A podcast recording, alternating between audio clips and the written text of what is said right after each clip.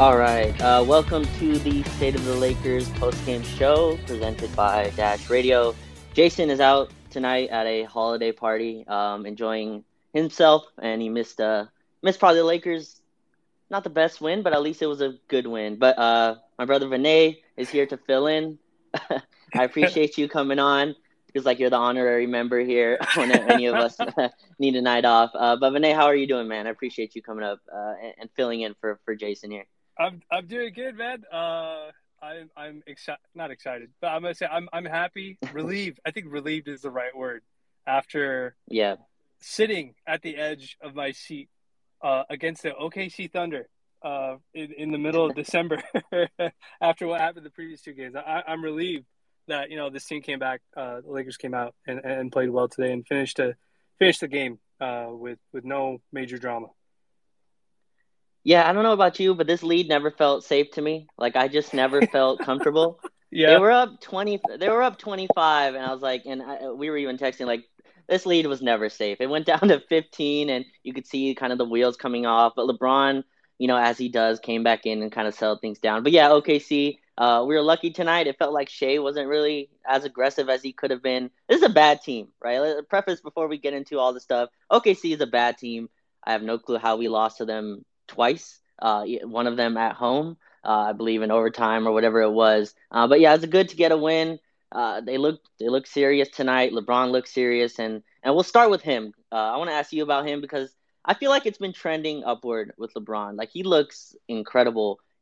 I can separate LeBron from the team. The team hasn't looked great, but LeBron to me has looked awesome. He has bounce, as Stu says uh, to him. The jumper looks on, it looks clean, uh, the form looks good. He just looks in rhythm, and I thought there was a seriousness to him tonight where he set the tone again. Uh, I thought he set the tone in Memphis as well, but but t- tonight it just seemed at a different level. I didn't see him smile once. I tweeted that like uh, he's not always smiling during games, but usually you see him joyful. I didn't see him joyful at all tonight. No smiling, and there's not much to smile about, I guess. Uh, but what did you see from him? Because I thought LeBron looked looked pretty good tonight. Yeah, you know, uh, you know, aside from like his shooting splits and stuff like that, and just the efficiency overall, I, I thought mm-hmm. he was all business today, and right. that is something that this team sorely, sorely needs because you know the theme of like these past twenty six games or whatever has just been like, just like this ragtag, no consistent like they're consistently inconsistent, and um, you know, like obviously a lot of it has been without Bron, but I thought this game was a, was a nice like full 48 minutes or whatever many minutes, um, you know, Bron actually played, where like the execution was just kind of clean. Like there's probably a couple of moments in the game, like towards the end uh, of the first half, um, maybe small pockets in the second half, where the team looked like it was kind of going away from itself. Like the the pace was coming out of the control. They were like chasing guys around, and and mind you, they gave up a crap ton of open threes that did not go down today. So I don't think that's going to be the oh, norm yeah. for for other teams. But I think, you know, just it seemed like he wanted to make sure that everybody was engaged and nobody was just kind of loafing around with their minutes that were on the, on the floor. And it, it seemed like the ball was being moved around with purpose. Like it, it felt like very purposeful offense for a lot uh, of this game. Um, and, and I think that's a good thing because that's what you want, man. That's that's that's what good execution looks like. Yeah, definitely. He just looked determined tonight. There was it was all business, all seriousness. And again, prefacing everything with OKC, and you're right. OKC missed a lot of open threes. We also got Avery Bradley turning into Ray Allen, which I don't think is going to happen every night. But those are shots that he should be taking. Uh, I think at Pickup Hoop also posted that after tonight, Avery Bradley shooting like 41% from three. I looked at the numbers. He was shooting like 34% on wide open threes, which which isn't great for your starting pointer or starting shooting guard. But yeah, LeBron just looked awesome tonight, and the lineups were a little bit better for him. Uh, THT starting still kind of makes things ugly, but you saw him getting to the basket. And you saw that dunk in the third quarter or fourth quarter or whatever, I think he dunked on like Tre Mann or something like that. And uh, just walked away, just again, all business. It just looked good. I think LeBron being LeBron is LeBron being LeBron and AD being himself is the biggest key to this season. Everything else doesn't really matter after that. Like uh, obviously the team building and the team chemistry and lineups and stuff, but LeBron being LeBron is is at the top of that and he looked like one of the best players in the world the last few games. It looks like he's getting rested. He looks healthier. He looks healthier, right? Because last year we saw him. Mm-hmm. He, we saw him play in the playoffs, but that wasn't LeBron, right? That's like even though AD got hurt and the Lakers probably still could have won that series. LeBron wasn't LeBron. I saw him going. You know, we saw him. Ayton, we, Ayton would switch on him and he wouldn't attack him. Like LeBron looks like he's getting his body right. Are you seeing that as well? Because I feel like he has a different level of bounce and juice to him that I, I just didn't see last year uh, when he came back from that ankle sprain. Yeah, you know, it, even aside from the ankle sprain, like uh, having a core injury or just like the the groin injury, like it does sap like some of your strength uh, to some degree, just because of the way that your sure. body relies on uh, that part of you know like the, the, overall body relies on explosion from that area. So it's like, you know, I, I even thought last year, um, it, it's a little bit of his his physical health, and it's a little bit of just the way that the league is calling some of these plays. Like Bron is not getting calls at the rim. Like there, there's some like obvious ones he's just not getting called now because you know whatever the new rule changes are. So like it's been good to see a little bit more spring in his step. Like teams are still doing this thing where they're like they choose. They're either going to put like a big body on him and then you know they'll just hip check him and, and hope that the refs don't make you know refs don't call anything, or they'll put a really small, shifty, fast guy on him uh, and try to cut off like all of his driving angles and stuff like that. And so he's done a lot of good stuff, you know, like to, to counter stuff. He he's um you know he's he's gone to the post up. Um, uh, Vogel and or the Lakers have started using him in cuts a little bit more to get him good quality looks, some set action and stuff like that. But like his athleticism, at least, kind of, I, I don't know if we'll see the same super explosive athlete in one on one in one on one action that we, um, you know, we saw maybe two years ago or three years ago, um, and that that's normal. But it's nice to see that like like the brain is still working, right? Like he could tell, like, oh yeah, oh, all right, all right, this guy's this guy's back foot is, you know, like his hips are open in a certain way where I know that if I attack him at this angle, he's not going to be able to stop me. You know what I mean? Like that's that elite, super generational, top of the top stuff that that he's really good at. And so it's been nice to see him kind of take use of that. And like he's slowed down, you know, like he's not trying to beat guys to the rim the way that he used to. He's really methodical. Like a couple of plays that he had earlier, I think in the first half when he was deciding to attack the rim, like he'd wait for like the young guy to like overplay his drive and try to go for like a block or a steal, mm-hmm. and then he just like stops on a dime and he finishes with an easy layup. And like that kind of stuff is going to be needed because it helps us keep pace and it helps us keep going. So it's been good to see him like. I, am I'm, I'm glad that he's he's getting back to a point. I hope he can get even better. Um, but mm-hmm. but he does look much better than he did last season.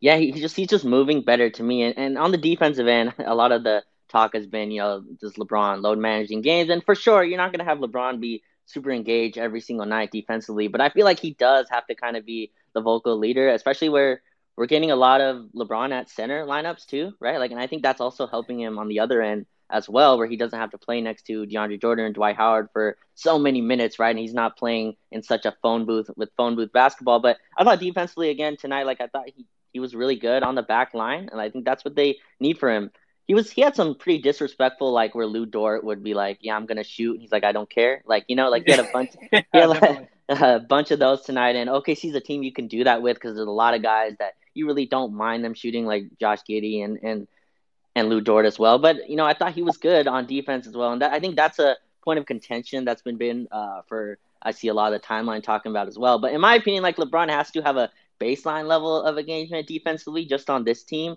at least until we get healthy, right? Like uh, until mm-hmm. at least at least Ariza gets back or something. Because some of these lineups, when you have and we're we're we've both been promote uh, promoting the spacing lineups with Malik Monk, Wayne Ellington, even Carmelo Anthony. But when you have that, you have to have at least one guy that can defend the rim at a serviceable way. And if it's LeBron at the five, he's going to have to be the one that uh, is engaged on there because he's the backline help. And I think he's been doing that better, right? I mean, there are plays mm-hmm. still where where he takes off, and that's always going to happen. But I feel like I do see an engagement level for him, and sometimes it's annoying where LeBron's the most energy, the guy who looks like he's mo- the most energized player out there. Uh, but I thought he's he's building that up. I think his defense also has been has been fine these last few games. Yeah, so I, I would say uh, I think everything you said is really on point. It's uh, wonderful observation. Uh, so you know, I'm I'm probably um, I've, I've actively kind of vocalized that I don't like the idea of LeBron at center. Uh, only because it, I think it's taxing on his body, and, mm-hmm. and it's it's not something that I like to see in the regular season. It's something I would rather see like, you know, like if if the opposing team is like trying to throw the kitchen sink at the Lakers, that Vogel goes to that. Um, mm-hmm. I, you know, I think I think this game he Vogel went to it as a counter strategy. He didn't go to it as part of a set rotation. So I, when I rewatch the game, I'll probably be able to tell what it is. Um, mm-hmm. and, you know, obviously AD's out, and we don't we already don't have Trevor Ariza, so there's no there's no opportunity for us to like we're really short-handed in the front court. So Bron was bound to play. Like Melo got a ton of minutes, and he was not, you know, he was filet mignon like defensively on a lot of these plays. So, um, again, like Melo is not somebody that we would want to expect to rely on for point of attack defense. You know, like he's supposed to be playing this role where he's spacing the floor for everybody else and just grabbing rebounds, not not the primary guy on, on a premier wing or something like that. So I, am I'm, I'm against it, but I'm glad that it, it worked out well because that first half when they went to it, I was like, holy shit, like we're gonna be in trouble. Like if this if if OKC goes on a run with this lineup, like things are gonna get bad. But you know, like they, they did go on a run, but the Lakers held it together, and and you know that's that's the part. Um, even to, to the very first first part of this conversation, it, that that's important. Important. Like Bron was all business. I would say that Avery Bradley probably was all business too as well. Like there was yeah. almost no wasted effort from Avery Bradley. He almost took that matchup with uh, SGA like personally, like he had disrespected his family or something like that. Because, he was great you know, like, too. Mm. Yeah, and, and he was attacking him. He was doing that stuff that you know, like he was doing two years ago, stuff that we see out of Alex Caruso, and you know, it did visibly frustrate uh, Shai Gilgeous um, Alexander for a little mm-hmm. bit, and it, and it you know it affects the team's rhythm because other OKC players may look at SGA and say, well, if he's not, you know, I'm used to seeing him get his shots off and get into rhythm, yeah. then I can work off of that. So like that was something that was clearly missing from the Memphis game. Like we were just letting Desmond Bane uh, just just just run down the floor, pick whatever matchup you wanted, and attack the rim. Nobody picked them up, and you know, like a guy like Bradley. Obviously, we want other guys to do it, and I know we're going to talk about Reaves. Reaves is another guy. Mm-hmm. Like pick up your guy at half court. Like if your team isn't getting back in transition, stop the ball. Like put pressure on the ball as soon as they get the rebound, so that they can't just force it up the floor without passing the ball or something like that. And um, I thought Bron's kind of all around, um, Bron's all around effort, plus like yeah. Avery Bradley's like defensive acumen, like like his defensive intensity, that thing that Vogel keeps talking about, that was huge. And and dude, there was I, I don't know if you saw this, but the, in the first quarter, um, there was two specific possessions in a row where I think Avery Bradley had Josh Giddey on him and uh, mm-hmm. Russell Westbrook was staying on the wing. Bron was on the top of the three, and uh, Avery Bradley was in the corner. Bron didn't even swing the ball to Russ. He passed it directly to Avery Bradley twice in a row, as if. And when I saw, it, I was just like, "Why is he doing that? Like, give it to Russ." And then I realized that, oh, he's probably looking at, he's probably looking at Bradley, saying, "Dude, you're faster than this guy. Like, you can get to the rim before this guy can get to, uh, can do anything to you. Like, get your shit together. Like they're leaving you open for a reason. And like I think that like something something clicked with Avery and he just looked like super focused. So I mean that stuff matters, man. That's energy that, that gets transferred to the team. So it's good to see Bron just kind of be in that mode. Yeah, and you know Avery gets a lot of crap from all of us, and it's not his fault. That I, to me, I think like Vogel and Avery is like a match made in heaven, right? Like Vogel just loves these tough, smaller, little undersized guards that really get into you. He's a guy that really fits what Vogel wants in a scheme, right? When he fights over, and OKC is just a really tough matchup for that with Avery Bradley because they have guards like Shai, and that's it. That just plays right into what Avery wants to do, right? He loves to get into guys. OKC doesn't have the big man or the screen, uh, the guys that can screen for Shai in a way that can free him up. And if it's just Shai in isolation, Avery Bradley's still an incredible point of attack defender, mm-hmm. right? And that's why, like to me, when we play Avery Bradley with AD at the five lineup, that's where it's like there's just a, a stark difference there because I think AD at the five, and we've talked about this a lot, a lot. Mm. It just it lends to more switching, right? And I think that's against what goes into Avery Bradley. Avery Bradley's a fight over the top kind of yeah. drop coverage guard that you know attaches to people. But when he's able to just be in isolation against a guard, he's great. You're right. He stripped Shai a bunch of times, and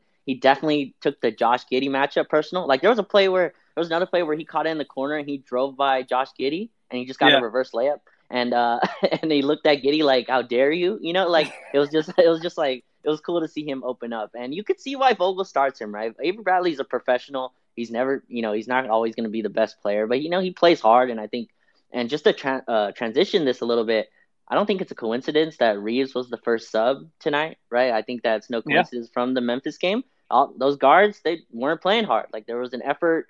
Yep. There was an effort missing there, and and Reaves, man, they they pay players like fifteen million dollars a year to do what Reaves did tonight. You know, like they pay very high money for two way type of wing type of players. And I tweeted tonight, Reaves is a vet in a rookie's body. Like he just doesn't play like a rookie at all. He has just a rookie body, right? And that's his limitation is his body, and that's yeah. a, that's a uh, that's the case for a lot of players. If Malik Monk was like six seven, he's not on the minimum deal to me, right? Like it's just uh, there's limitations with everyone's body, but Reaves is just a physical limitation. What do you see from him though? Because I feel like he, I don't know why he was collecting DNPs. Maybe he just wasn't healthy yet. He did. He is moving better. He looks like he's moving mm-hmm. better. But uh, yeah, what do you think of Reaves? Because I think he's a big part of this rotation, and he's definitely a glue a glue guy for this team. You could tell how lineups just fit together when he goes in, right? He's like a like he plugs things together. Uh, but what's your thoughts on Reaves? Yeah, no, he, I, I think you hit it on the head. Like he plays, he understands pace, he understands spacing, he understands making the right play. Like mm-hmm. um, I never see him catch a ball and a catch and th- uh, like if he knows that uh, uh, somebody's closing out on him, and he did this a couple times this game. Like one of my favorite things, favorite things to to see like young players do um, uh, when they receive a ball and somebody's trying to close out on them is to like attack that closeout, right? So like players who understand that that, that if that if you get not like a triple threat, but if you attack a closeout um, correctly mm-hmm. and you play the angles, whether you go left, whether you go right, whether you use it like a very subtle pump fake, shooting fake to get the guy just like for a, a half second to hesitate, like those kind of things give you enough avenue to be successful with whatever your next decision is. Whether you actually shoot it, whether you you know attack the rim and they want to make a pass, like it causes this chain reaction. And Reaves is so good at that. Like there were so many plays today. I, I think there was a corner three that he hit where he just does like a subtle pump fake, and the OKC guy just goes mm-hmm. flying by him. Like it's not as if like he had been lighting it up from three like at that point. It was like maybe his second three of the game or something like that. And he just does a subtle pump fake, gets the guy up in the air because good players, vets, whatever, experienced players understand that the threat of giving up an open three is like panic to a guy who's closing out on defense. Like if I'm already late to rotate on you and I got to close out on you and you look like you're about to shoot this ball, I'm going to jump. Like I'm, I'm going to jump full speed and it's going to end up being a flyby. And the fact that he can make those reads quickly and, and, you know, take advantage of them. Like he had another play, I think in the second half or at the end of the second quarter where like he faked like he was going to go out, but then he went baseline and he hit like a soft floater off a pass from Bron. Like these are small things that happen in the course of the game that like keeps the flow of the offense going. And it's crazy, you know, again, like Lakers draft, uh, you know, Jesse Buss, Joey Buss, uh, the guys that are scouting these guys out. This is an undrafted kid making this like veteran decisions on this team. And as as crazy, you know, like the other side of the equation, people may be like, "Oh my God, the Lakers are relying on this undrafted kid to like be good to win a championship." We're not relying on him, but this kid's fucking great. Like he's doing such a good job, just making the right play, knowing playing within himself, being unselfish, dropping dimes to his teammates and stuff like that, creating advantages. That it's hard not to play him. And uh, I think the reason why he did play is probably because his injury just trying to protect him. Um, he's a young guy. They, they don't want to, you know, they don't want a bad situation for him. So it's just he's he's good, man. He's a good connective tissue player. You know, like that, that's the only way I can describe what he is. And we've got guys that can do that on this team, and that's what we need. We need effort. We need connectors. That, that that's what that's what's gonna kind of give us some continuity on the offensive and defensive end. Yeah, you talked about how like you know we're playing know we're relying on an undrafted kid. He's earned every minute that he's got, right? Like, and when you're on a team full of you know minimum contract type of players, you can earn those type of minutes. And he's earned every minute that he's got, and he's beat out players. He's beat out vets uh, that have been in the league for a while. It's no coincidence to me that he connects with LeBron James, right? And the and the Caruso comps are are canny, right? Like they're they appear uh, very often. Uh, I don't think that's a fair like defensive, you know, ceiling. Caruso's one of the best, you know, defensive guards in the league to me, but uh, mm-hmm. he's definitely ahead of him offensively. and we've talked about that before. Like he's definitely ahead of him offensively, just from like a already skill level. He's the the way he's able to attack closeouts is just advanced for a person in in year one of year year one of his career. It's just it's super advanced. The ball never sticks with him, right? It's like they always talk about you you make a three second decision, right? It's shoot, mm-hmm. pass, or dribble. He always really makes the right play on that decision, and you see that he when an advantage is created, he keeps that advantage, right? Like when when Russ blows by when Russ blows by his guy and someone comes and helps on Russ, they kick out to the Reaves. even if Reaves doesn't have the shot, he'll kick it out to where the defense is still in rotation. And mm-hmm. LeBron connects with super high IQ players, and not saying other players aren't high IQ, but there was no coincidence why he connected with Caruso. It's no co- coincidence why he connected with Reaves. Um, Reaves is playing too well. Again, I, I don't think tonight is an aberration. Like he's been playing well before he. In- I forgot what his injury was, uh, but he got hurt and was out. I think it's a is a hamstring injury is what ha- is why why it knocked him out. Oh, okay, hamstring. Yeah, those are those can be tricky. So I think he was out a, few, uh, a few weeks. But yeah, man, he just connects and his ability. You talked about the pump fake, sidestep three. Like his shot looks clean too. I think he's a legit shooter. I don't know what he's shooting uh, for three this year. I think it's at around 40% or something. But yeah, just a legit player that we have uh, and hopefully can add to this rotation with a bunch of guys. If they're not on tonight, I think he'll play. And I think he can even start on this team. I don't. I think he just connects, which uh, I know we've discussed I, I, yeah, as well. I'm gonna ask you a question. What you doing? yeah, yeah, yeah, yeah, for sure. And look, it's clear he has skills that fit around our stars right? Like that's very easy to see. Like, and again, it, it doesn't. I'm not saying like these this, these decisions are easy, but you can tell the skill sets that fit around three guys who need to attack the rim, who aren't jump shooters. Like you need jump shooting around them, and it prefer preferably two way guys who are jump shooters around them. And if they can attack closeouts, if they can pump fake, get to the line, if they can get offensive rebounds, you know, he seems to have a knack for offensive rebounding at the free throw line, which is a really strange skill to to have. Like that's not just that's just a strange skill, right? That's not something mm-hmm. you bring up in person's list of skills. That's something he does. He loves to. He gets tap outs a lot. It's just little stuff that he does. And again, the Caruso comps are unfair, but it's tough not to go to that, right? It's tough not to compare because that's the last player we've had kind of who did those little things that stand out. It jumps out on a team with a bunch of players who don't do those little things, right? And as much as I, you know, paying for Wayne Ellington. He's not a guy that does the little things. He's just not. Mm-hmm. He's a shooter. That's what he's been paid to do his whole career. That's why I hope he keeps shooting. Keep shooting, Wayne. Please fire those up. But uh, but yeah, that's that's my point on Reaves. But go ahead. I I kind of know the question you're gonna ask, but, but go ahead. yeah. So so the question. So this is that was a that was uh, a very nice announcement. Uh, you know, you mentioned Caruso. Obviously, the reason why we're making the irony of the situation is they're both white guys. Uh, they both look like right. they they, in appearance look like they shouldn't belong in the league. Um, you know, that was the usual joke uh, that mm-hmm. there's just some random ball white guy that was on this Lakers team that the Lakers fans are gassing up.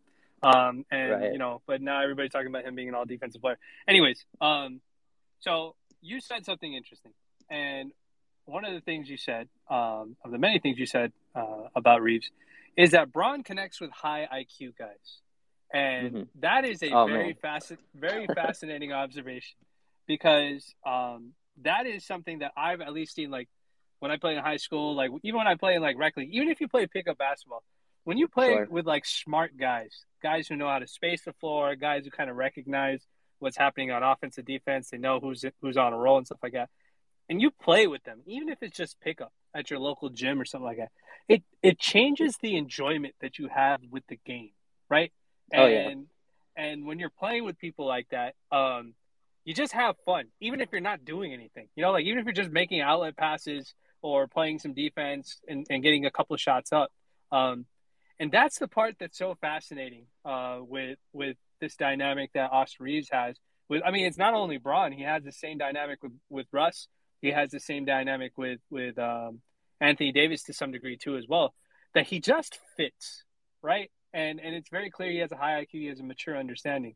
But right now, Raj, we've been watching uh, another young Laker player um, be asked to play that role um, in, mm-hmm. in, the starting in the starting uh, well, you know with the starters and, and, next to our big three, and it has been very painful to watch. And so I'm going to say my part because I don't want to put words in your mouth, and uh, you know I uh, I'm a little more opinionated about this. I think THT absolutely does not fit with our big three, at least not right mm-hmm. now, and it has been really really difficult uh, to watch him play next to him. Even even at the start of this game, I know he hit a three. Uh, you know, and I think Bradley hit two threes. He hit one three. It it is really difficult to watch him um, fit with those guys because uh, I always make the joke. Certain players, young players, you can see when they have the ball in their hands. You can see like when you're watching them, you can tell like their brain is trying to process what's happening around them. And when I watch THT play next to the big three, I feel like that happens too much. Like he doesn't know like his his if he had to do it on instinct, he's attacking the rim immediately. But the fact that he's playing next to Bron, AD, and Russ, it it almost feels like it puts pressure on him as a player. That oh shit, if I don't make this, if I don't make the right decision, like we could waste this possession. Or if I don't make sure. the right decision, like, and it's not a set action, maybe I should have given it to Russ. Maybe I should have given it to Bron. Maybe I should have given it to AD. Did I make the right play? And a perfect example of this is um, THT comes down the floor at, in the first quarter. He tried to throw two entry passes, I think, to Bron. Uh, one may have been Bron, one may have been somebody else. I don't remember. Both of them got picked off, and he's the one making the entry pass. So, like, I was like, I could fire off a tweet right now. I'm not going to do it, but I'm just watching it. You know, obviously we won the game. He he played better. That was fine. But my thing is like, if a guy struggles to make reads like that, right? Like to make an entry pass after Bron has sealed the smaller guy behind him, like maybe it's just not for him yet. He's not ready to be in that position yet. And I know a lot of people are saying, you know, well, we're paying him ten million dollars. He's been with with the Lakers for two years now. Um, we have to develop him. But when you have, if you don't look at them in terms of like Austin Reaves requires development, and you just look at it based on mm-hmm. what fits, what fits with this team, like it almost. If somebody came to me and said, "Hey, you know what? Maybe we should try Austin Reaves instead of THT and play him next to Avery Bradley," like I would be mm-hmm. like, you know what? Why not? You know, we're we're still shorthanded. Why not see sure. see what that looks like? What What do you think about that idea? That like maybe it, it's not it's not development, it's not money. Let's just take the development part out of it. Let's take the money part out of it. How much they make. If you just had to take sure. those two guys, um, what do you think about the idea of Reaves getting more minutes over TT, or maybe even being in the starting spot next to him? So I'm just gonna say, like, just to give THT a little credit here, I think he has gone better defensively, right? And I mm-hmm. think that's why he starts, even though it's a little confusing because sometimes he'll start and it'll be Russ still taking the main defensive assignment, or mm-hmm. you know, like that doesn't really make sense to me. Like again, Russ did a great job on Jayson Tatum uh, the the last time they played, but I think the point of THT starting is his defense because it's very clear the offense isn't there. I thought you made it. This is why I wanted to have you on because it's tougher to have these conversations, you know, over just uh, uh, messages. But I thought you made a great point on your space uh, that you did in the afternoon. I don't remember what day it was, um, but uh, you said that Caruso knew who he was, right? Like Caruso had no qualms of who he was going to be in the league, right? Caruso came in and knew exactly the player he is. Austin Reaves knows exactly who he is, right? Austin Reaves has no like not to put a ceiling on Austin Reaves, you know, Austin, you know, shoot for the stars kid, but like I'm saying like Austin knows exactly like he, his role on this team. TH, you talked about THT missed the uh, post up to LeBron, right? Like mm-hmm. he he couldn't find. THT wants to be LeBron in that situation, right? right? Like THT still sees himself as a player who wants to be Russ, who wants to be LeBron. So his mindset is still in there. So that's like to me, his decisions all still go back to that, which is why the fit looks so ugly because he's not.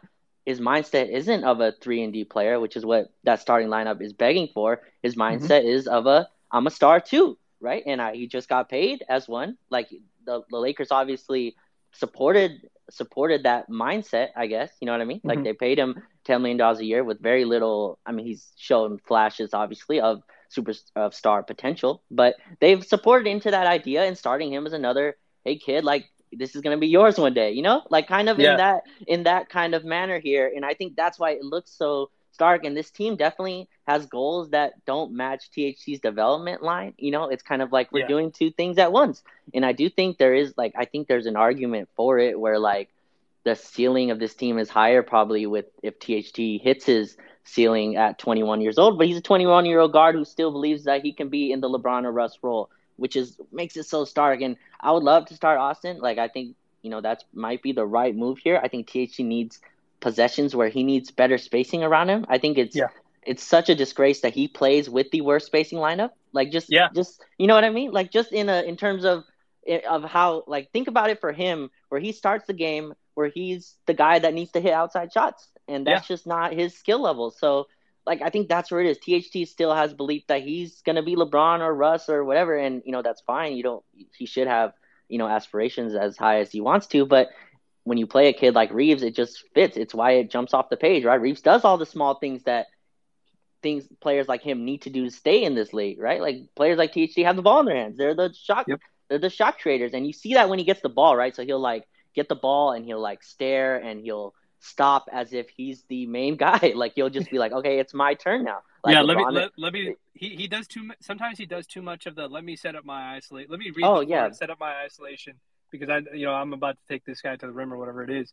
And um, no, no, I I agree with you 100. percent Like I I think that no, this is that that human element, the human nature exactly. part that that I think is a huge thing that like I think it's a blind spot in, in Vogel, and I'm, I'm not going to get into Vogel bashing. I do that enough myself uh, uh, on on the timeline.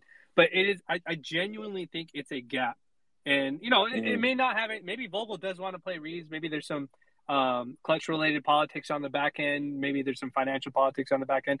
Whatever it may be, you know, maybe he got promised a starting spot with this team um, if he agreed. You know, like, and and they want they expect him to get better, whatever it is. But mm-hmm. I agree with you. Like the development we don't have time to develop THT. Not in the yeah. in, in, not with the starters. Um, and even aside, if we take the development part out, like you're putting him in a position where the the very thing he needs the most, the ball in his hands and to dribble it around a little bit, you're asking him to try and figure that out between three other ball dominant guys, um, regardless of how elite passers, you know, like Russ, Russ and Bron uh, may be. And I, I think it jacks up his rhythm. I think it jacks up everybody else's rhythm, and that's you know just something that's been going on um, for a while now, and hopefully it kind of figures itself out. But you know, like um, I forget who I think it was Pickup Hoop. He, he's the one who posted that that tweet saying that like he's shooting like eighteen percent or some extraordinarily bad number, like uh, outside of the restricted area. Mm-hmm. I just tweeted. I said, look, I can't even be mad at Talen. Yeah, these numbers are readily available to our coaching staff. Like, what is your coaching staff doing? Like, why would you put him in a position to be a three and D guy when he's not hitting any shots outside of the restricted area? Like, you're, you're literally asking him to fail, and then you know you'll get people on the timeline and say, "Oh, this guy sucks." You know, like, why did we give this guy ten million dollars, and why didn't we give it to Alex Caruso? We might as well, you know, who was competing for the market for THT? We should have just given Alex Caruso. Like, it's unfair to Taylor. You know what I mean? Yeah. Mm-hmm. Because he's being put in a position that's not successful for him. So I, you know, I, I hope that the situation resolves itself, but it feels like it's going in that direction, especially with like if they if Frank continues to play Anthony Davis at the five, um, and not mix up his minutes at the four and the five, and not play Dwight, that sort of thing. Like they're going to have to figure that part out because no matter what he's doing on the defense, it's offense too much. Uh, they started the first half, there's literally a whole bunch of easy layups mm-hmm. uh, because Memphis doesn't get back on defense, uh, and we build a lead. And Bron is brilliant yet again, just like the Boston game, to start that game. But then everything kind of falls apart after that. Uh, but in the third quarter, he puts Dwight in, and now things kind of now the guy who's cutting is Bron. The guy who's taking the jumpers is Bron. Mm-hmm. Bron off of Russ's moves and stuff like that, uh, or it's AD, or it's Dwight for the dump off. So like that's the part that you know I hope the Lakers figure out. But you know that, that's really what I, my my thoughts in regards to him. I'm, I'm hoping that he I want him to be successful because I think that's important for him and for the Lakers. Um, but it's I don't think it's going to happen the way that they're currently trying to do it.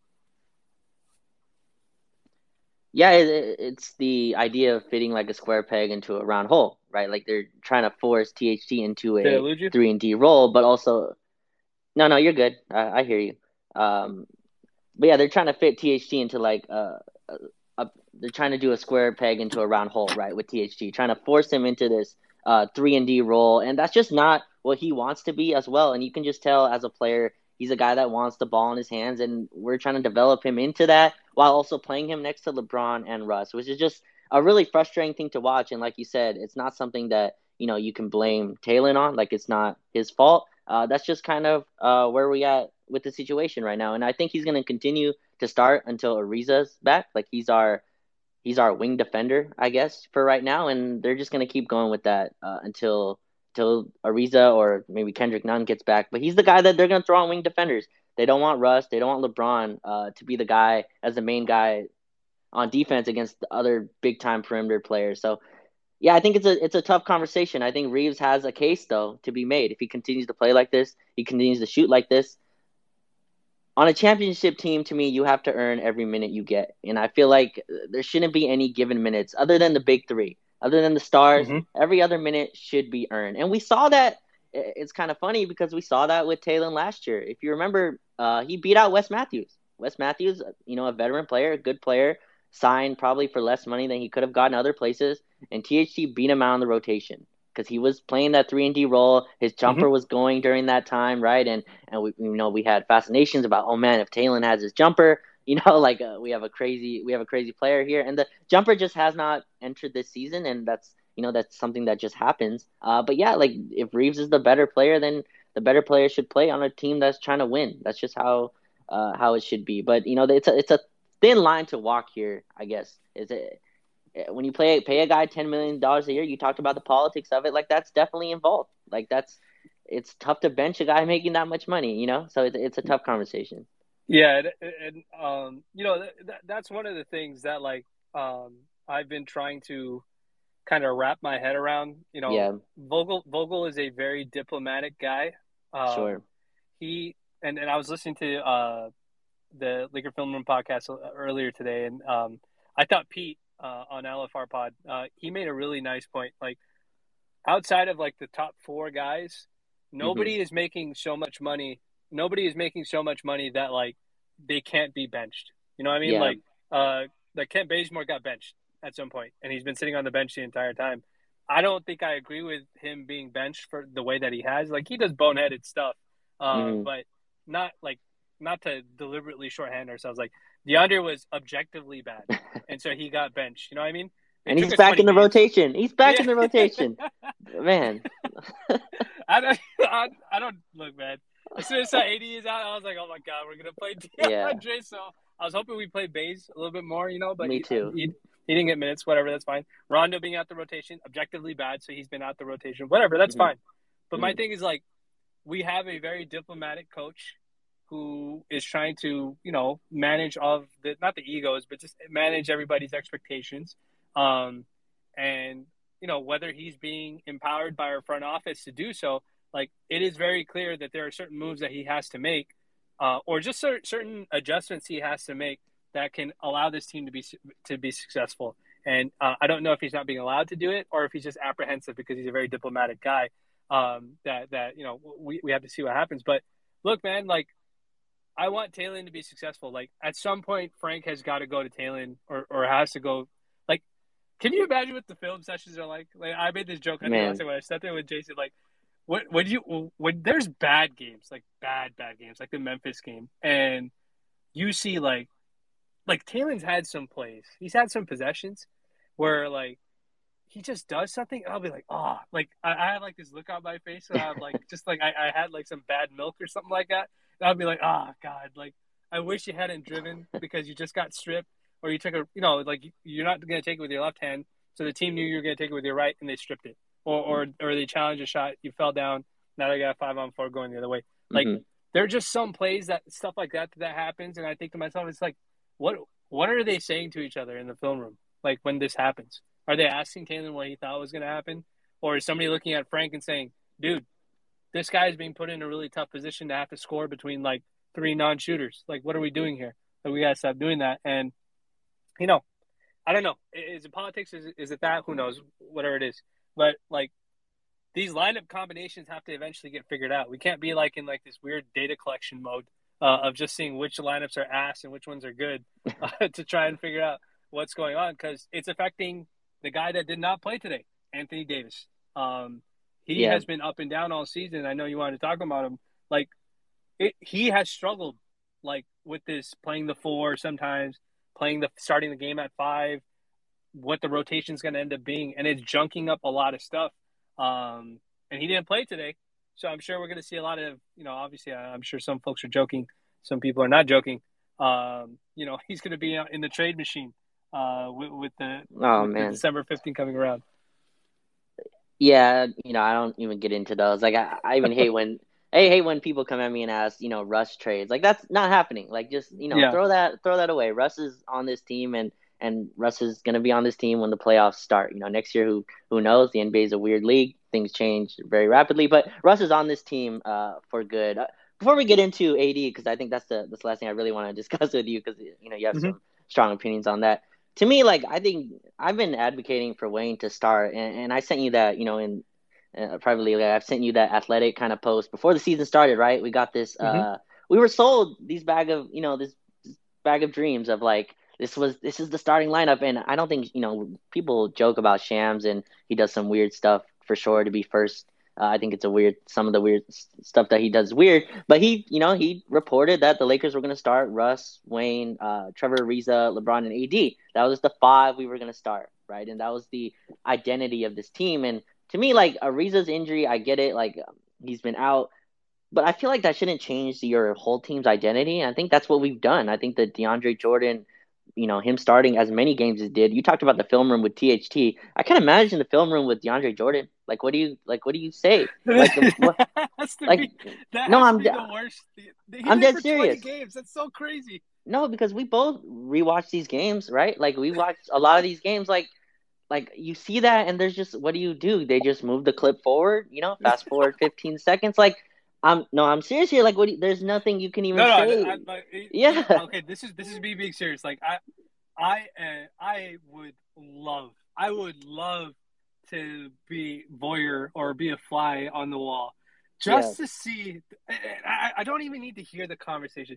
Let me just look at the face. Like, I've been to the Lakers practice facility before, uh, and so. I've seen like that little theater room where they sit down and mm-hmm. stuff like that. I want to be with the screen behind me and I want them to run the film, and I want to look at the players' faces, and I want to look right, right into DeAndre Jordan's eyes when he when we see those plays where he's like guarding nobody, like the guy comes off the screen, he doesn't go to contest it, but then he doesn't recover back. So then the guy who's you know like Avery Bradley, he's like, "Holy shit, dude! what am I supposed to do? Am I supposed to get the roll man, or am I supposed to?"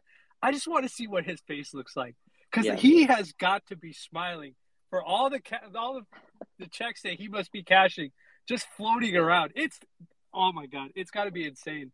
But we did it for 20 games. Isn't that yeah. crazy?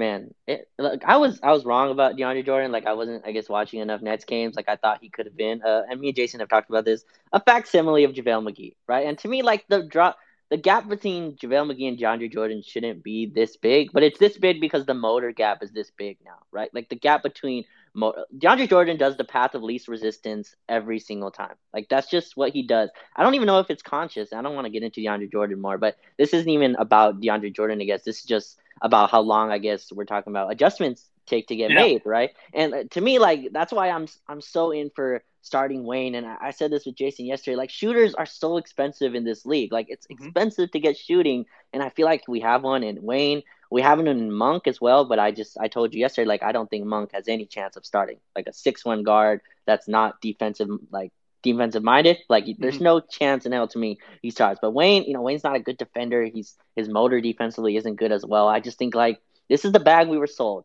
We have four of those guys. Well, we had four of those guys healthy. We'll see with AD, but that's who I'd like to start. What do you think about Wayne starting? Because I, I wanted to ask you about that because I think that's the middle line we can kind of go with here because I think he's enough of a vet where like you can mm-hmm. bench THT for Wayne Ellington and no one bats an eye, right? That's just like okay, that's something that happened. You start Austin Reaves over THT, and we can talk about how much we'd like this to be in a perfect vacuum in a perfect oh, world. Oh, that, that text that text from Rich Paul and Rob Pelinka's phone is coming like the moment that gets announced. There's a text going right to Rob Pelinka's phone uh, as as he as he uh, sees that uh, hit the chyron. Yeah, for sure. Yeah, so like, what do you think about uh, Wayne starting? Because I've been a proponent of that, and I just I feel like that would be the perfect. Again, like I said, like if Reaves could start, it would be in a perfect world. Maybe Reaves starts, but we don't live in a perfect world. We live in a place where all these. You talked about the human element. That's just part of it. It's not mm-hmm. bad that politics matter. Like politics matter in every situation. Sometimes they matter in a good way. You know, like mm-hmm. sometimes mm-hmm. there are places where politics matter in a good way. But yeah, just I wanted to ask you about that before we get into uh, AD. What do you think about Wayne starting, or, or my proponent of that? Yeah, yeah, no, I I think that's a good idea. So like if you if you take um like all the guards that we have and then you mm-hmm. just kind of cross even in your mind because you you rewatch a lot of games, you watch a lot of games. Like if you think about how teams try to attack the Lakers, like we get spammed with pick and roll like a lot. Like yeah. whether it's AD at the five or it's somebody else at the five, teams are trying to you know pick and roll us to death um, to start games. They're not trying to go to the interior. They're not trying to kill us in transition. Like unless it's off of like a miss or something like that um, mm-hmm. or a turnover. They're not trying to do it. So uh, why not play two guys who can, you know, somewhat navigate a, a, pick and roll? Like Ellington isn't the best. Like he's not Avery Bradley level um, as it relates mm-hmm. to like shedding screens technique, but um, what's it called? Ellington uses screens himself, so he understands how to navigate them because he knows how to use them. Um, right. You know, like uh, like in football, like uh, they always say, like wide receivers turn into defensive backs, or defensive backs can turn into wide receivers because it's the same core principles, same mm-hmm. routes, mm-hmm. same same reads, the way that you read the QB and stuff like that. So why not do that? Like I, I wouldn't be against the idea, even strictly from a data collection purpose. Like let let Ellington play next to Bradley, see if it sucks. Like right. he obviously provides the spacing that we need.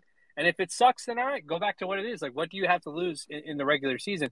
We already have enough of a sample size to know that THT has a lot of struggle uh, with the other guys when it comes to making his reads and just his shooting in general, which hasn't come around this season. So why not just play a guy who does really well shooting? The other part of THT that people aren't talking about, or maybe haven't talked about enough, I know you guys talk about sometimes, he is getting hammered on screens and he is struggling to get around screens. He's almost like two, three steps behind uh, mm. the, the the ball handler when the screen comes, and we're supposed to be thinking here like, oh, okay, you know, he's got long wingspan, stuff like that.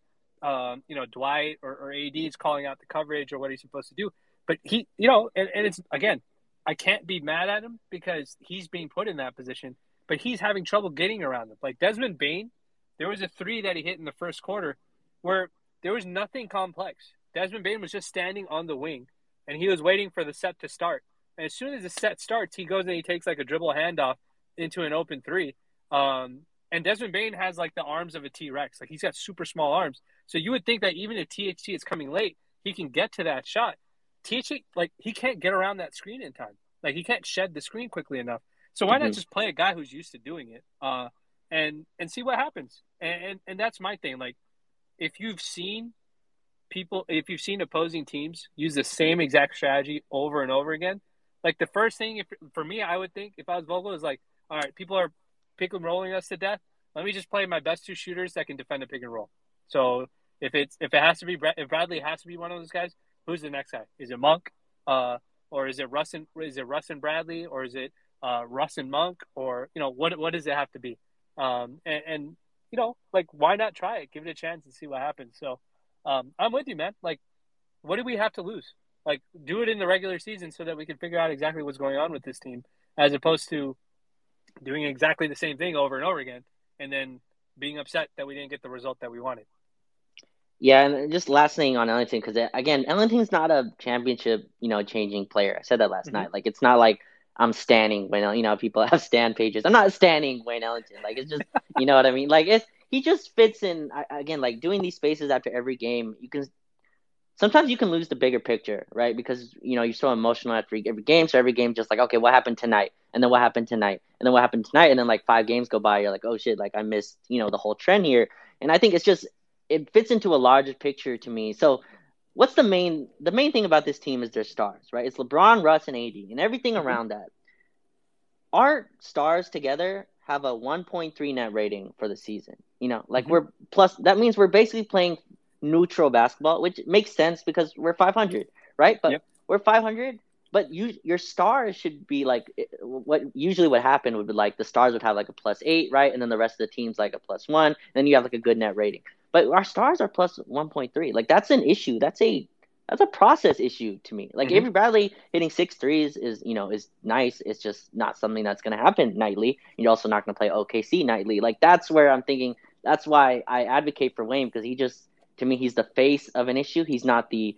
It's not Wayne Ellington being the fix of the issue, or just like you said, Austin Reaves doesn't change you from a championship level team. He just changes your identity, right? It's like a, it's a move to an identity. So that's all I guess I want to say with Wayne because that's my point, and I think you kind of agree with that as well, right? It's not you're saying like Austin yeah. Reaves isn't so much better than THT. Like it's not like that. It's just like he fits the team, and yeah. it's like and putting him in, it fits in I- ideology that this team needs to win. Like it, it's not about who's better than the other player, right? And we both want THT to succeed as well. So that's kind of my bigger picture here. Our, our stars are plus 1.3 net rating for the season, and that's awful for your superstars. Like you should be winning those at a much better place, especially with the schedule that we played. And a lot of that's yeah, DeAndre Jordan too. But yeah. Yeah, no, no. I was I was gonna say um, actually before because I knew that I was gonna uh, gonna talk to you today. I actually looked up. So I looked at the four man just plus minuses right for four man lineups, and I did it with excluding DeAndre Jordan. Like so, no no lineups. Uh, so I, I mean, he wouldn't be in the format lineup anyways. But uh, I just wanted to see like which which fourth player looks really good uh, next to like our big three, right? Regardless of whoever that fifth person is. Uh, sure. And obviously, the fifth person makes a huge difference too. You know, it's not mm-hmm. fair to say that that fifth person can't junk up an entire lineup. Um, but it's like I was looking at it, and there's like the big three plus Kent Bazemore have played like 30 minutes together or something like that, and it's yeah. like a it's zero. It's a neutral zero. And then it's like Avery Bradley's the other guy. It's a neutral zero. THT, it's like a plus three, or it was like a, or it may have been minus. I can't remember exactly what it was, but it's just like all these different configurations, not including Wayne Ellington, not including like they're all like just neutral. They're they're nothing is happening like yeah. that's extraordinary with those lineups. So it's like if we're 26 games in, 30 games in at this point, why not try something different? Um, just to see what what what happens and you know, maybe maybe that is what's eventually coming. You know, um, in, in, the next set of ten games or something like that. Maybe maybe Vogel makes a lineup change um, and goes in that direction.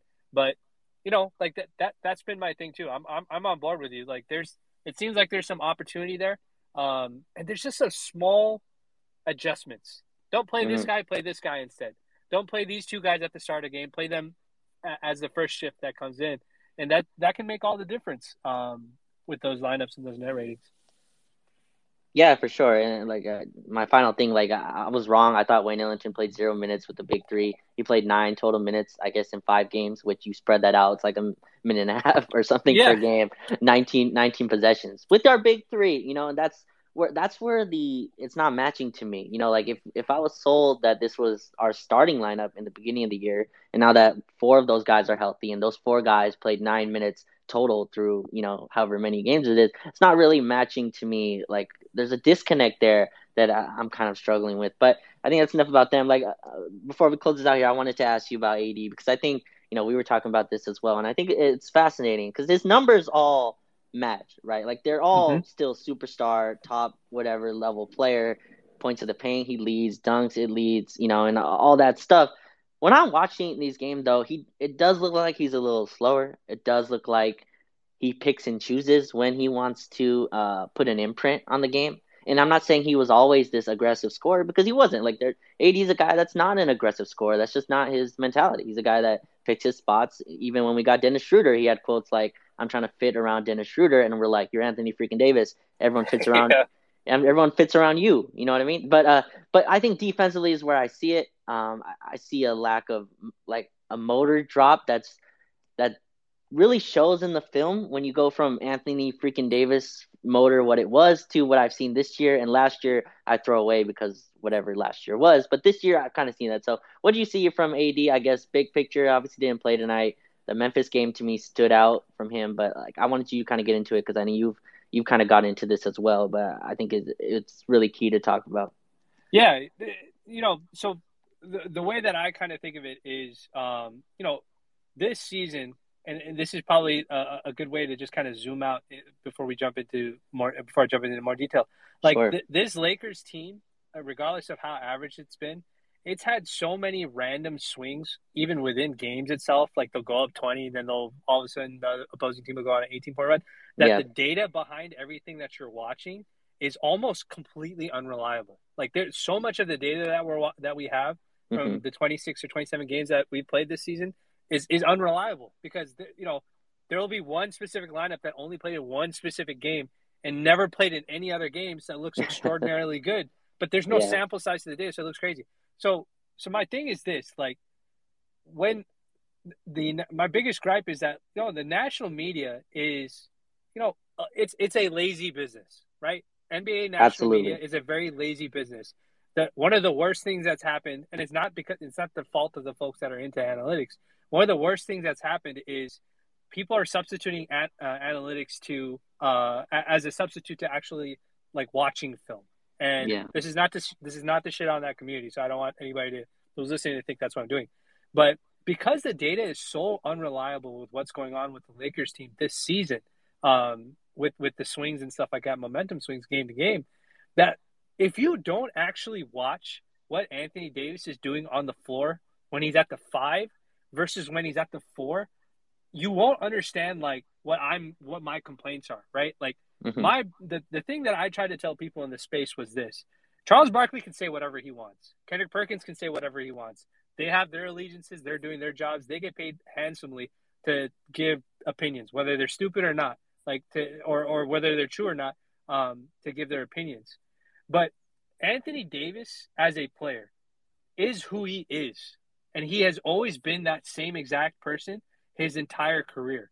If you ask Pelican fans that watch the watch him on the Lakers right now, they will tell you the stuff that he does, the selective mm-hmm. motor that he has, the times where he kind of picks and chooses when he wants to kind of put his imprint on the game.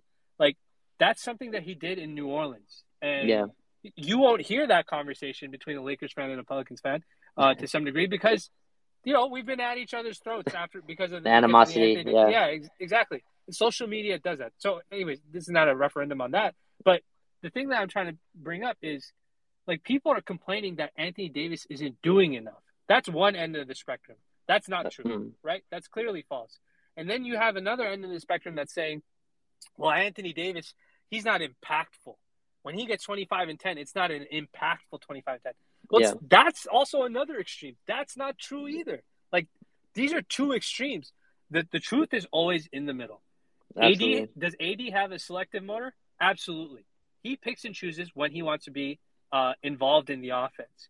The thing is, is that when we are watching as fans, when we're watching Anthony Davis be selective with his motor, even when he's playing at the five, even when he has a guy like Derrick Jones Jr. defending him, or uh, in Chicago, or when he has you know like uh, Jaren Jackson Jr. Uh, I think he's Jaren Jackson Jr. But Jaren Jackson, like from Memphis, and he's not punishing that matchup over and over again. We're screaming at the TV, what the F is Anthony Davis doing? right. But in reality, that's who he is. He has to be coached, regardless of the fact that he's a superstar, he has to be coached to be aggressive. He has to be forced into sets. And so when people go, oh, well, Alvin Gentry unlocked Anthony Davis. Yeah, no shit, because Alvin Gentry was running the same exact principles that Mike D'Antoni was running. Play fast, go early in the shot clock. Anthony come and screen the ball handler and go to the rim every single time. Don't worry about jump shots. Just go to the rim. And Jrue Holiday or Rajon Rondo or or you know E'Twaun Moore or whoever it is, he's going to get you the ball. But just keep going to the rim. What about Frank Vogel makes and, and, and what you've seen? What Frank, you know, the, the way Frank Vogel coaches. Again, we said earlier, he's a diplomatic coach. What makes anybody think Frank Vogel is doing that? What makes anybody think that Frank Vogel is going to LeBron and Russ and AD saying, "Yo, I need you to run ten straight pick and rolls to start this game"? This team has no interior defense. Let's pulverize them inside. It just yeah. doesn't happen, right? Like, and so that that's the point that I'm trying to like. Like I've been trying to bring, like, with as it relates to Davis, his nature, right? His nature as a player, his human nature is what needs to be looked at, and it, it has to be worked around. And the reason why I think this is like I don't even think it's a contentious argument. I think it's just something that people are having a hard time understanding because he won a championship and he puts up these super awesome numbers and stuff like that. But just look at the guy he's playing next to, Russ. The 1st mm-hmm. thing that we said when he got Russ, when, when Russ was traded to Lakers, Russ has to rein back his nature. He can't just play go, go, go, go, go, high motor. I'm going to attack the right. It doesn't matter who's with me every single time. That same level, that same expectation in a different way, that same microscope that we're using, we have to do that with Anthony Davis. Or else what's going to end up happening is that we're going to sit here and say, oh man, he's got like uh, half of the crowd is going to say, oh, you know what, he's got like he, he's leading the points in the paint, right? And then the other half is going to be like, well, he's playing soft, and nobody will ever come to an agreement as to what's actually happening. And you know, like like I've said, I tweeted about it a little bit earlier. Like when he plays a five, he's worried about hurting himself. Like if you guys watch him, watch Caruso even last season or KCP.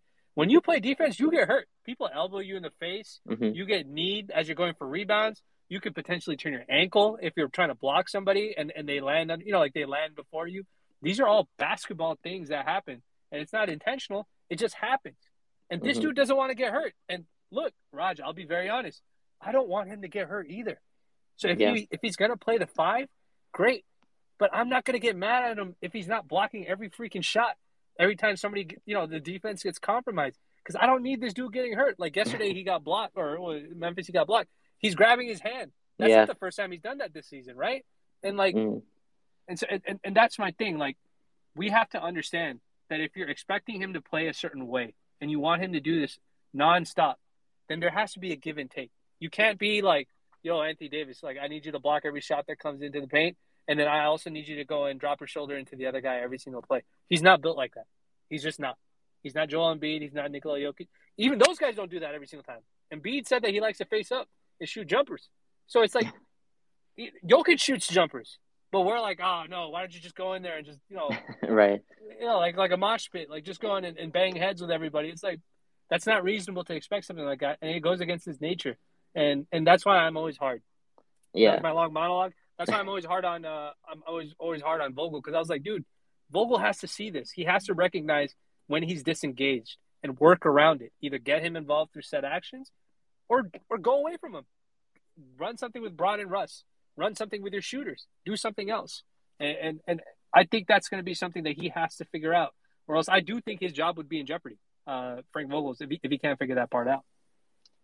Yeah, like you know that was that was great. There was a lot of good stuff in there, and I like I always thought I always said this with the AD at the five stuff because that's a point of contention with Laker fans all the time, right? It's like yeah, just go play the five, AD. Like like how could you not see that's your best position? You know, you, you hear that a lot from people. Mm-hmm. like, yeah, how could you not see that's your best position? And my always thing is, first of all, when a player tells you something, like I believe it. AD has been very clear about not wanting to play the center. And I think the guy that actually goes out there and plays 35 minutes a night, like we should listen to what he says. You know, like there, mm-hmm. there's a reason why he doesn't want to do something. It's not just him being, you know, we throw around the word soft way too easily to me. Like I like calling AD soft to me is just really dumb, low hanging fruit analysis. And that's basically what Charles Barkley was getting at, right? Like if you read between the lines, he was basically calling AD soft in a way. You know, like if right. you just read between those lines. And I think that's always been the wrong way to look at it. AD doesn't want to be the center, and there's reasons for that. And you saw that in the Memphis game, and you talked about how he tries not to he tries not to get hurt, and I think that's a very clear thing that's been going on.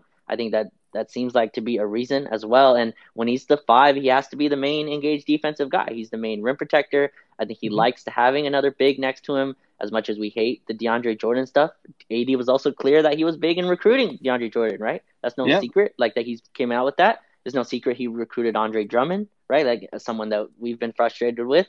Dwight Howard obviously is a guy he likes to play next to, and and you're right. When we went to when we started Dwight in the second half of that Memphis game, it felt like AD's energy picked up a little bit. That that is that is specifically why I posted that clip. I, I, a couple nobody actually responded to that tweet saying that. I was waiting to see if anybody would say that because that was the one thing I noticed when they mm-hmm. started Dwight in the second half. All of a sudden, AD's got some pep in his step. Right, his jumper looks really nice. Like he's in, like even the passes he was making to cutters, like they look on time, crisp. His head is up.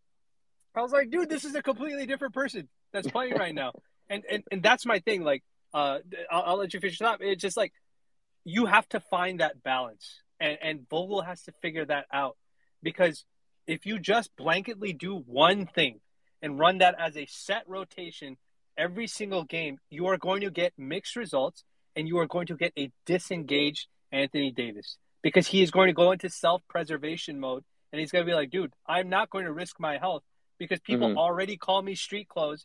And Charles Barkley's on NBA TV, uh, you know, NBA on TNT on national television, basically calling me soft.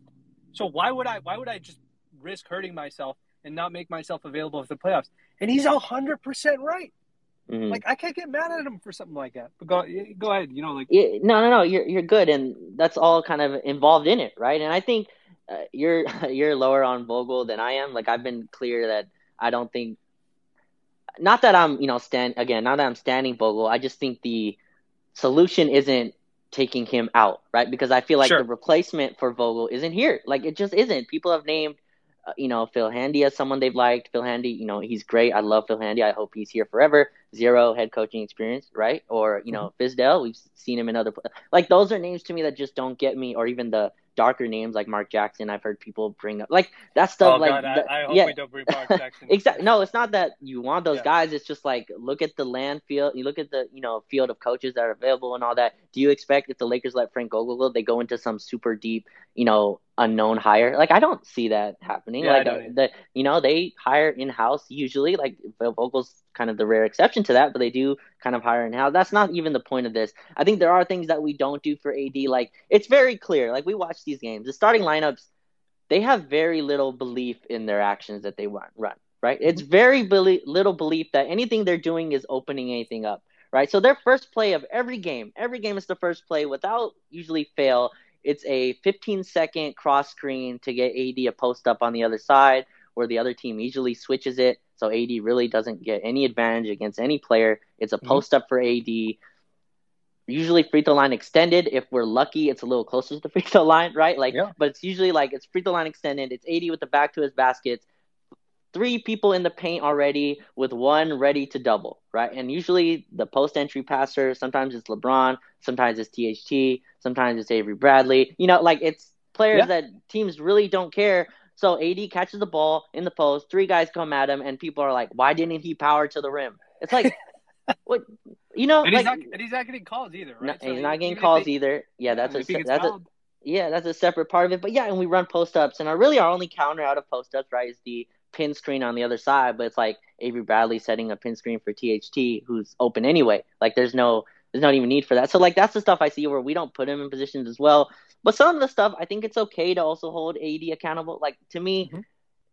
some of the stuff he does where he, like some of the screens he sets are very lighthearted. And again, maybe that's part of him not wanting to get hurt. But do you see that as well? Like I see a lot of lighthearted yep. screens where it's like a let me just get a little bit of contact and then roll like where if him if he's setting that screen and he rolls, that's a problem. That's something you have to deal with. But AD setting a half-hearted screen and rolling, where the big can kind of guard him and guard Russ at the same time because yep. Russ isn't a mid-range scorer. Like those are things I'm seeing, and it's why I think both of us promote spacing so much now because you need it. You have three guys in the paint. AD's jumper is not in this has not entered this season yet. It's getting better. His mid-range jumper I think is better yep. than people think it is. Uh, but you know we have three guys in the paint, and that's why I'm such a proponent for Wayne Ellington starting because I just think it opens up everything for everyone else. Like if Avery Bradley's having a good game, that's fine. Like that's not conductive to the process that we need. Like we need Russ having. Like, How many times does Russ start a game well yeah. this season?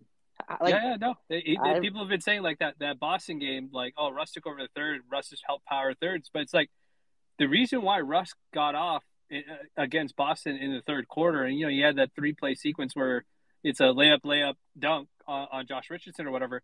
AD is is connecting on the screen, and then mm-hmm. he's slipping quickly, so Robert Williams can't just, you know, Rob Williams he can't, he can't just like stand in between both of them.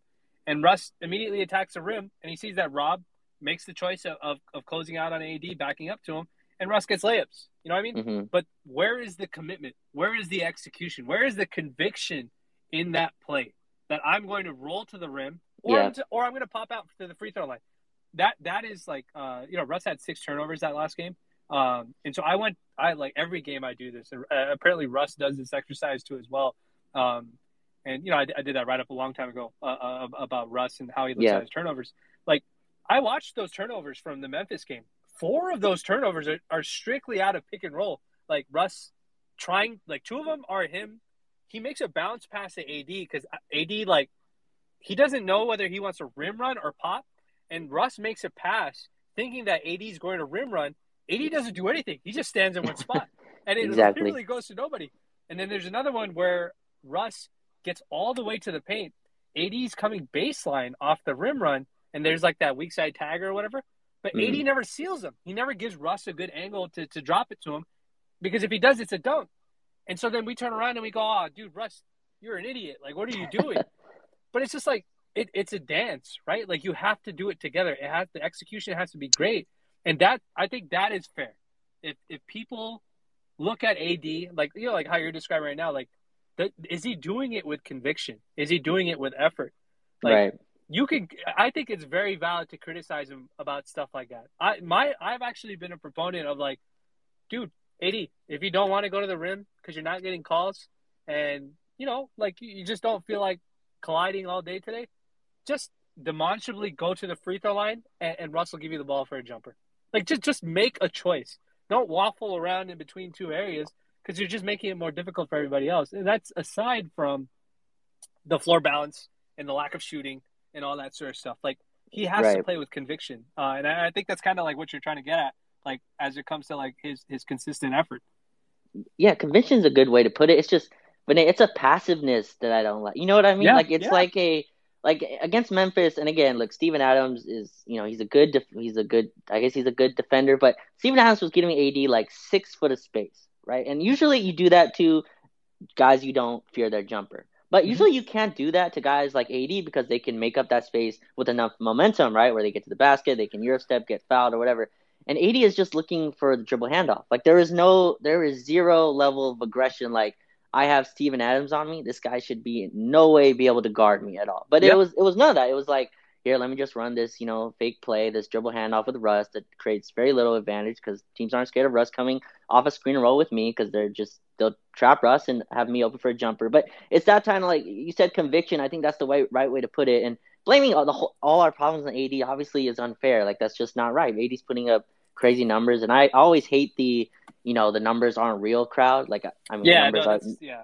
Yeah, well, numbers are numbers, I've right? I've probably seen that actually applies to, but I, am not going to make fun of him. right, like you know, Russ putting up 25, 10, and 10 is Russ putting up 25, 10, and 10. Like that's yeah. those. You know what I mean? So like the numbers are what they are. It's just there's a there's some lack of there's some passive that passiveness there that I think you know can be brought up. I think blaming everything on him isn't right, but I think there are stuff we can hell, hold our hold our superstar accountable for. Like I think that that's also fair. Is he putting is he being put in the perfect situations? No, obviously not. The spacing obviously is not conductive to him. It's not conductive to Russ either. It's not even conductive to LeBron. He's just drilling yeah. jumpers. You know, like it's our starting imagine, lineup. Imagine if imagine if uh, Bron doesn't come out shooting jumpers the way he was against Boston, or or scoring the way that he did against Memphis. Like those first quarters, we would have been down double digits for sure. Like uh, with with without his scoring and stuff like that. And, and I think that's the part like folks don't realize that we're not that we're we're staying afloat, but like Bron has been so good that we haven't realized how the other guys have not been good in those first quarters. And that's a good sign. You know, that's something that we can carry on as, as the season goes on. That he he's looked so good and his jumpers look so good. But now we need all the other guys to kind of fall into place, and, and, and I'm hoping that that that starts happening. Um, you know, with him back. Yeah, for sure. And to me, like the ceiling of this team was LeBron and AD kind of being themselves, and Russ picking his spots. And that to me, that's not really how the season has played out. It's felt like we've been carried by Russ for a lot of this season. Like that's why it's hard for me to kind of criticize, you know, the turnovers and all that. But yeah, the AD discussion is fascinating because the numbers are what they are. You know, it's tough to argue with those. But we watch all these games and we understand there's places where he picks his spots and he's always going to do that. Uh, but it's just a tough kind of conundrum there because you don't want him hurt right? He has some knee soreness, and I think there were some quotes today like he's mm-hmm. they want to make sure that's 100% before moving forward, and that's definitely the right decision. Uh, but it just sucks that you know he's getting hurt now. Uh, this should be a time the team kind of revs up. But uh, Vinay, we're over an hour here, so I feel bad I kind of taken more of your time than I promised. But uh, any final thoughts here, uh, either this game or big picture or anything? Yeah, so uh, because I know you don't want to do this, I'm going to say this. Um, I, I, I don't think uh, I'm not going to say that this is a hopefully a turning point because I know oh, that's no, driving. Don't don't dare! don't you dare! That's crazy. I'm not going to say that this is a turning point, but um, I, I, think the one thing that we can kind of take away um, from from this game, granted it was OKC, uh, so I'm not going to take it too crazy. There is yeah. a version of this team that executes well. Like I'm not going to be expect Avery Bradley to be uh, uh, and THT to be great shooters and stuff like that all of a sudden, but there, you can tell that you know with Reaves, with Ellington, with Monk, um, with spacing stuff like that. There is an there's a well-oiled executing machine that that's that's somewhere in this team. And and the other thing is, um, Bron has looked great. Yeah. Nothing else. Like Bron has looked really good. Um, Boston, Memphis, and now OKC. And uh, it is great to see that even at his year 19, at his age, he can basically have his fingerprints um, on the personality of every single person on this roster just by the way he he starts the game off and, and conducts himself on the court. So that's great to see that he still has that kind of impact and, and that everybody kind of falls in. And um, you know, eh, just I'm hoping we can string together some wins and stuff like that. I'm looking forward to it. Um, and you know, as always, I, I appreciate uh, subbing in for you guys whenever you guys need to. I hope everybody enjoyed, and uh, just remember, the basketball gods are always watching. So, so, so we gotta we gotta be nice to our own players. Uh, so that we can collect this good karma on our way to a championship. yeah, hopefully the basketball gods shine some positive light, you know, on us going forward. Uh, Vinay, I appreciate you. Appreciate everyone who came and listened uh, on a Friday night. The Lakers finally got a good win. Uh, I'm not going to use that T word that Vinay used, um, but uh, yeah, thank you everyone again for listening. This will uh, this will be up on the podcast feed uh, in about an hour or so. Uh, I'll get this up. This one won't be on Dash Radio because we'll have another show on Sunday. Uh, but again, thanks everyone. Thank you again, Vinay, uh, for subbing in, and everyone have a, a great night and a happy holidays.